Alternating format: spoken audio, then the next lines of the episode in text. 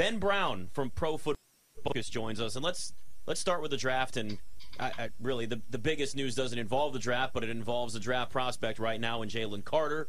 It could could go number one overall. Bears, if they stay there, might want to take him. Could trade down four. That's a whole other conversation. You're not a legal analyst, neither are we. Uh, but he was, you know, has been charged with reckless driving and racing in connection with a crash that killed a teammate and recruiting staff member. So, does this, if anything, do, do, teams have a pause? Do they want to get more information? How do you think that this situation will be handled given the current information that we have?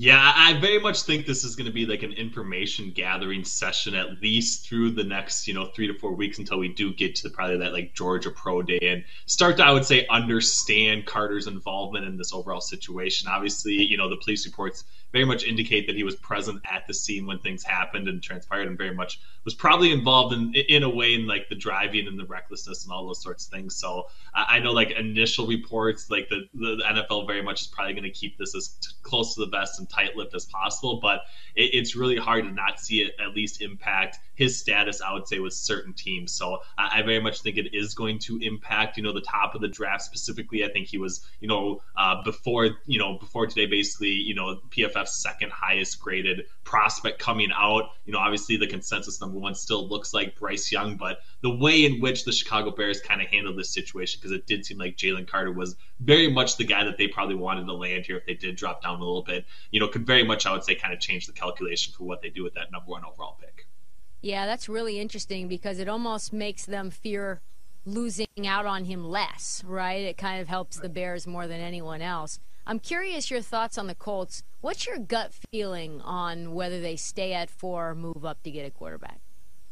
Yeah, so I, I think if I was, you know, able to wager on it right now, I would have probably uh, I would probably lean in the direction of the Carolina Panthers actually giving up more from a compensation standpoint in order to kind of get that first overall pick. Uh, so, uh, you know, of course, they don't have, you know, the, the fourth overall pick. They are sitting basically down a little bit further, but they do have a number of picks in the first and second round and are helped kind of by that Christian McCaffrey trade. And I think very much with the coaching structure that they've put in place with Frank Reich, like he's not going to be a guy that is going to go down the veteran quarterback option that, you know, very much was the reason why he was a failure, I would say, in Indianapolis. So it seems like if they are kind of locked in and solidified on Bryce Young being that guy, they're going to probably move mountains, I would say, to get up. And I'm not quite sure the Colts are going to be willing to give up as much as the Carolina Panthers, especially because, you know, being in the AFC with the Colts, you know, mortgaging their future for one guy still doesn't answer the question of how they actually arrive as as being legitimate contenders because they kind of have holes all over their roster. So I think the Colts maybe try and hold you know steady to where they are and, we see the panthers potentially be in that spot and i do think you know the, the enticing thing from where the panthers sit at now is kind of like you mentioned trista is like now they might not be as concerned with losing out on Jalen Carter if he does slip down a little bit into that ninth overall pick range. Like he could still very much be an option for the Bears there and get a little bit more draft capital in order to drop down eight or so slots. So that's kind of how I'm projecting it to be. But I think it's clearly the Panthers and then the Colts. I would say as far as my expectation for who actually does get that first overall pick. Yeah, it's a little bit of a unique situation where you have teams, you know, near the top of the draft that already have their quarterbacks or the guys they hope, and like the Bears, you hope that Justin Fields is still going to be their franchise quarterback, which gives these opportunities for other organizations to trade up. Uh, Anthony Richardson, his name has been thrown around a lot. Will Levis. Uh, these are two that aren't thrown in the same category as, say, a C.J. Stroud or a Bryce Young, but there are certain physical traits that teams love in the NFL, and I've heard – you know, people talk about Will Levis and his mind, uh, his smarts, his obviously the size, the arm strength, playing behind kind of a weak offensive line hands. in Kentucky. Can he get better at this point? Yes, hands, Trista. We have to always talk hands. about quarterbacks' hand sizes. It's very important. if you were to look at Anthony Richardson and Will Levis and these two, who could you see getting drafted, not first overall, but just first? Would it be Will Levis or Anthony Richardson, where a team says, this is our guy, even if it maybe takes a year or two for us to develop him, we want to take him now? Yeah, I, I think I pretty clearly have Anthony Richardson ahead of Will Levis basically right now in kind of that second tier of quarterback prospects. I just think when you look at it, you watch the tape, you you watch the highlight reels. Like there are very much plays where Anthony Richardson is kind of jumping off the page, right? He very much can not only make, you know, some of these deep shot type throws, but can also break off huge chunk plays, plays in the running game. And I think if you look at a guy, especially on a rookie quarterback contract type situation, you can put pieces in place around him, and it does add an interesting wrinkle to what you can do offensively if you do have a guy that is that good at rushing the football as well. So I, do think, you know, we go back to it, and I know PFF's Mike Renner wrote a really good piece kind of comparing Anthony Richardson to Josh Allen. And I don't know if that's necessarily a really fair comparison, but I do think in taking Josh Allen's, you know, I, you know, uh, trajectory of where he was at, like you can kind of improve some of those accuracy things and some of the footwork and the mechanics that you know Anthony Richardson very much doesn't have right now. If he slots in and fits in and maybe gets a year behind you know a veteran quarterback option, he is looking like he could very much be, you know, the most dynamic playmaker uh, coming up in this in, in, this NFL draft. So I think it's Richardson ahead of Will Levis. I know, kind of like you said, he, he Levis has the big arm, is probably going to test pretty well, you know, in, in shorts and the gym shirts when he does get that opportunity. But I, I still think, you know, from his perspective, he, he just didn't have enough, I would say, the wow type plays that really makes me want to believe that a team is going to fall in love with him, potentially move up in order to kind of get him in the first five or first 10 picks, I would say. I think the Raiders, Ben, are fascinating because obviously they are in need of a quarterback, and we've got a quarterback in Aaron Rodgers coming from his darkness retreat, and the chatter is getting louder that maybe that's a destination for him. Uh, if if they end up, how does that like complexion affect their seventh overall pick in your mind?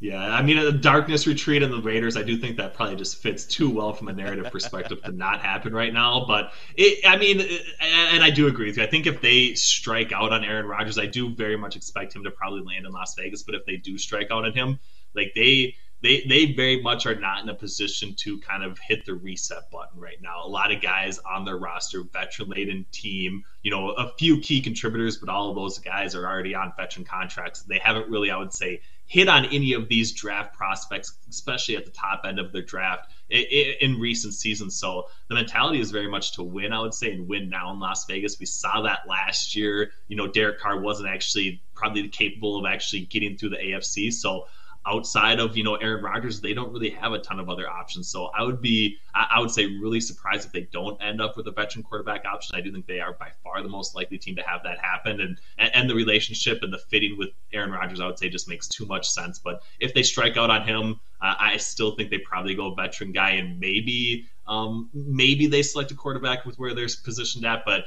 like kind of like we mentioned previously, like then you're looking at Will Levis and Anthony Richardson, and both those guys, I would say, don't really feel like they're going to be able to step in and contribute and contribute at a high level right away. So I, I, would be surprised, I would say, if the Raiders do end up only bringing, I would say, a rookie quarterback into training camp here with that seventh overall pick. Talking to Ben Brown, Pro Football Focus, BetMGM tonight. Uh, another team that's talked about the potential of a veteran quarterback is, well, it's the 49ers, because John Lynch said it the other day, which – you got Brock Purdy coming off a torn UCL, and he, hopefully he's going to be ready. Looks like he may have surgery, what, next week or this week. And swelling's got to go down. You got Trey Lance, who didn't look great when he was out there as a starter, then gets hurt. So I understand there's certainly a lot of questions when it's youth and inexperience and all these things. When they say veteran quarterback, that can be viewed as a lot of things, right? A veteran backup, uh, Carson Wentz. I'm in Wa- Washington. I, am a fan of that team. Trust me, they don't want him, but I'm just saying that's the name you think of. Or if I were to put my tinfoil hat on, there is a guy named Tom Brady that's out there, Ben. I'm just I'm just saying he's left the door open just a little bit. What do you think the 49ers do at quarterback? Yeah, I, I think it's either a guy like Nick Mullens, basically kind of like you said, like the real backup backup option, the guy like they traded away last last year as well. It does kind of fit that scheme, but that seems like that's gonna more so the direction that they're going from a veteran quarterback option. But I, I'm still, you know, I'm kind of like you a little bit. I am, you know, maybe a little bit of a conspiracy theorist, but I, I just can't see Tom Brady completely hanging it up after kind of what he did last offseason and then the performance that the Tampa Bay Buccaneers had. I, I have a really hard time seeing that actually sit well with him, that that's kind of his last season. So I do think the 49ers, if it does happen, are, are probably the only logical destination for him. And I do think that, you know, it, it kicks the can down the road It allows them maybe to not necessarily have to make that decision on where they go with Brock Purdy or Trey Lance until, you know, the 2024 season at that point. What's your read or your your thoughts on Hendon Hooker? Because obviously there was a lot of steam on him before he got injured. He's trended down ever since. Uh, some mocks have him going in the fourth round.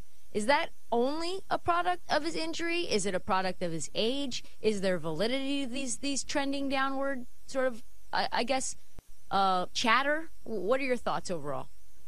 Yeah, so I would I would peg him probably to land in the third round, and I think you know if he didn't have the injury situation, he probably could have crept up into the second round. But the thing that's always going to hold him back is is the age, kind of like you mentioned, right? Twenty five, already really old from you know a quarterback's perspective, even an NFL draft prospect's perspective. We have seen a couple of those guys, you know, get drafted highly in in, in years way prior, but none of those situations actually played out all that well. So I think there's always a little bit of the red flag mentality especially because you know he, he maybe wasn't necessarily a guy that I would say developed really quickly and only really has you know the, the, prior two seasons I would say where he was a really good quarterback. I think he was like 15th from PFF's grading perspective last year. So unfortunately, I think you know some of like the arm strength things and everything else just aren't there, and the fact that he is not really capable of testing or you know validating whether those concerns are justified or not it is very much the reason why we're going to probably see him slip into the third or even fourth round. I would say right now.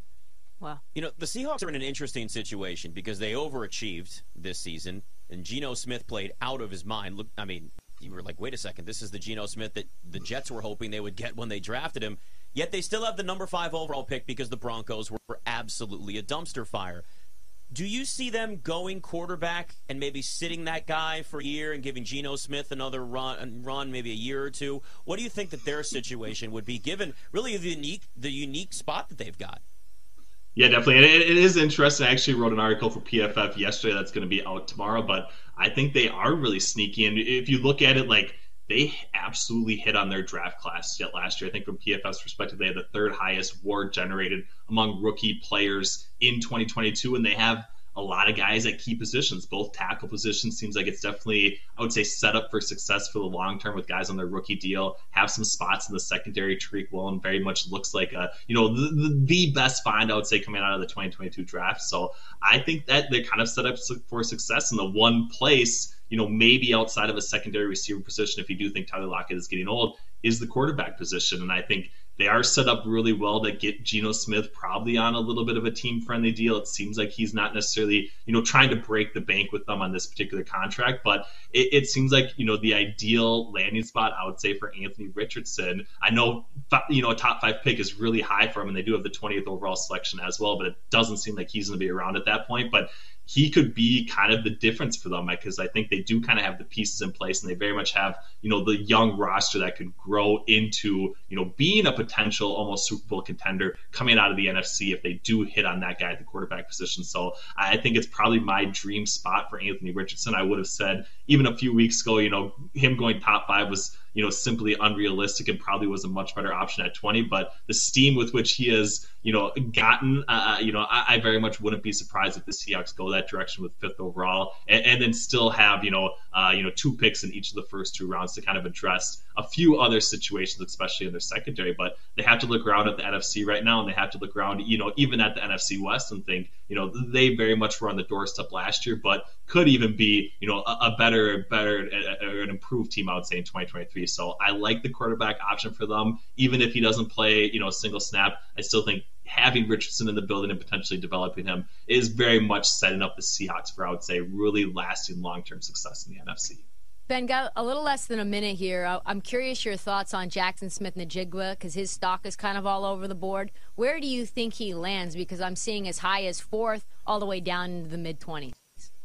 Yeah, I, I, think it's I think it's a little bit more of a slip. I know we've seen the the prior wide receiver injury guys kind of rise up, but Jackson Smith doesn't really fit that you know burner type mentality. Very much a you know prolific route runner, really sharp in his cuts and those sorts of things. So I don't really see a meteoric rise for him, but I think you know bottom half of the first round is very much where he's going to be. Probably I would say you know the second wide receiver off the board when it's all said and done. He's Ben Brown, Pro Good Football stuff. Focus at PFF underscore Ben Brown on Twitter. Give him a follow. You will learn. You will get smarter. Appreciate the time I as always. Did. You did. I did.